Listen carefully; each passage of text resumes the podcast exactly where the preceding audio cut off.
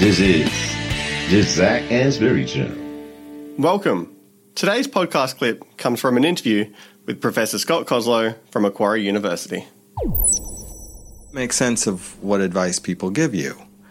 Um, I'm not sure if I'm describing it particularly well. Um, you have to sort of be open to what folks are telling you and know what advice you don't want to take and what advice really needs to be central. Years ago, I started at the University of Texas at Dallas. I was hired by Frank Bass. Okay. Bass is on the, the door of your Yeah. institute, um, and it's named after Frank. And um, so I was leaving UT Dallas, and I was coming uh, to the University of Waikato in New Zealand. And um, I had a piece of parting advice from one of the faculty members there. I won't say the person's name. Sure.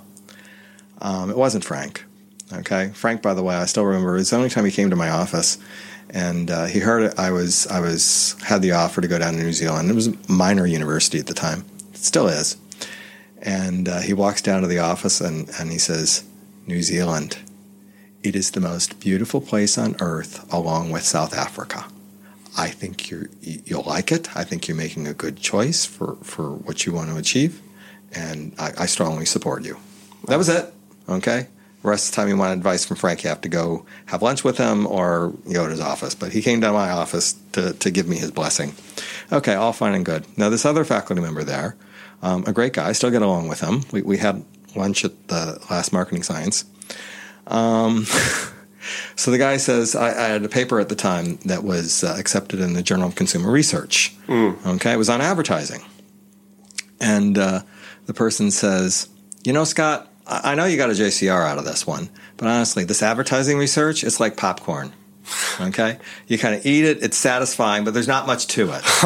Okay? I want you to focus on the models more. Yeah. Okay?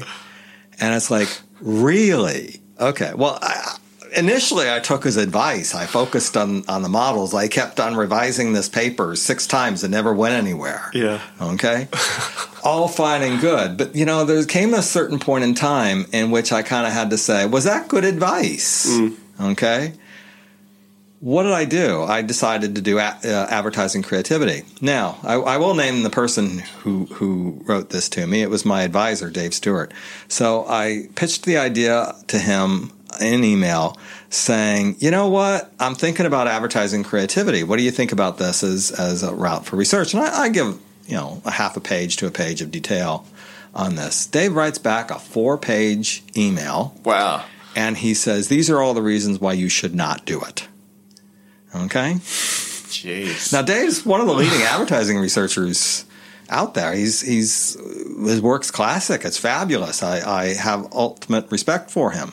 And by the way, right now we're we're talking about writing a paper on consumer responses to creative advertising. So I mean, Dave's come around in terms of the opinion.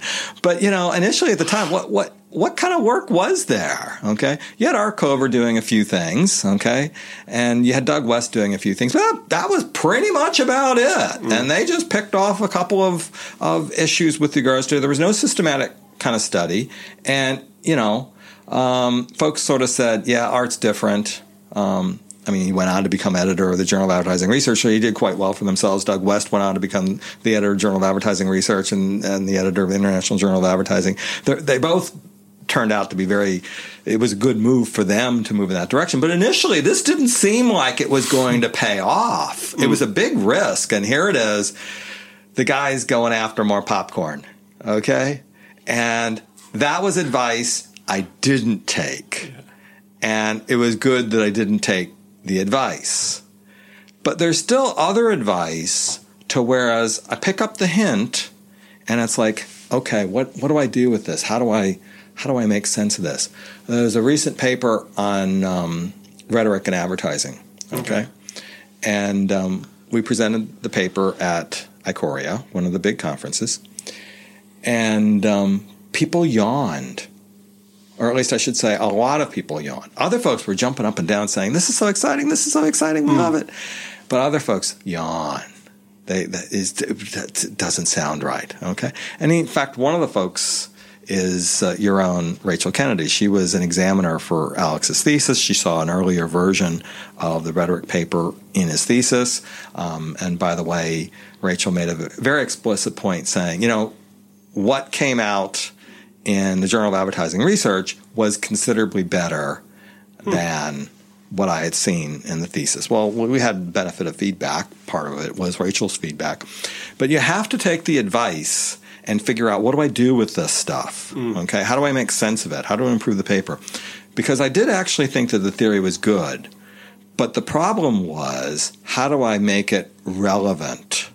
Okay, now Alex wrote this great theory about rhetoric, but it was the positioning of the work. Why is this relevant? How does it fit? What does it say about the field?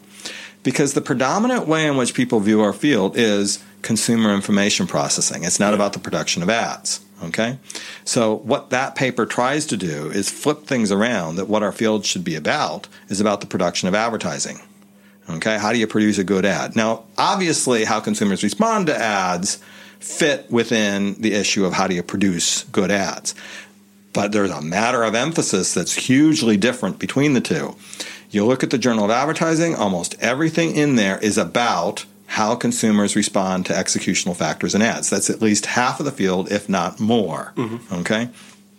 But what our field should be at least half of it about is how do you produce advertising. Now that's that's the kind of positioning that shows up in the rhetoric theory. And it specifically, you know, says, look, we have this problem in the field that we kind of think advertising should be more than just consumer information processing applied to advertising. We feel there has to be more. There has to be more. Well, of course, there is more. It's mm. about producing ads. Yeah. and it's about creativity. And creativity is not just about the creative department. Creativity is about going from sort of this strategic need that that firms have to actually some kind of content that shows up in the media. Sometimes it's a paid ad, sometimes it's not. So yeah, that's that that's that's a different kind of problem. It's framed in a different way. It leads to different kinds of research issues and problems and contexts. I think that's what Rachel appreciated about it. She may not say that my way of talking about how we produce ads is the best way. She has her own views, mm. and certainly she's another competent researcher, and she's got a lot of competent things to say about, no, Scott, it's not this, it's this. But we still are of the same ilk of it's about producing ads that work, not these are executional factors that do certain things to consumers. Yeah. It's a good way of thinking about it. Um, so you've mentioned a couple of different conferences already. Um, mm-hmm. What conferences would you recommend that um, academics attend, or maybe someone from industry? Because quite often they're not necessarily aligned. Um, so I quite often ask people this question just to give people an insight as to potentially if they're planning there next year or asking for funding to go somewhere, what would you recommend? Okay. I, I hate to say for practitioners, a lot of the stuff that we do in advertising is not relevant to them. Mm. And my fear is, is if they went to something like the, the 3A's conference or ICORIA, they'd be so turned off with what academics do that just sort of like the next time an academic calls them up, that hang up on them. Yeah. Okay. It, it's it's just so far removed from the kinds of issues that they talk about. There are serious problems. Okay. Where can I recommend that a practitioner go to talk to advertising? Hey guys, it's Zac Anesbury here with just a couple of quick reminders.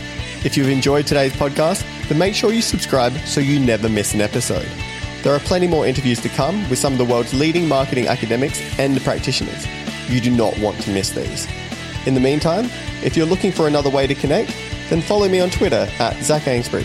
That is Z A C A N E S B U R Y for my take on the marketing issues of the day.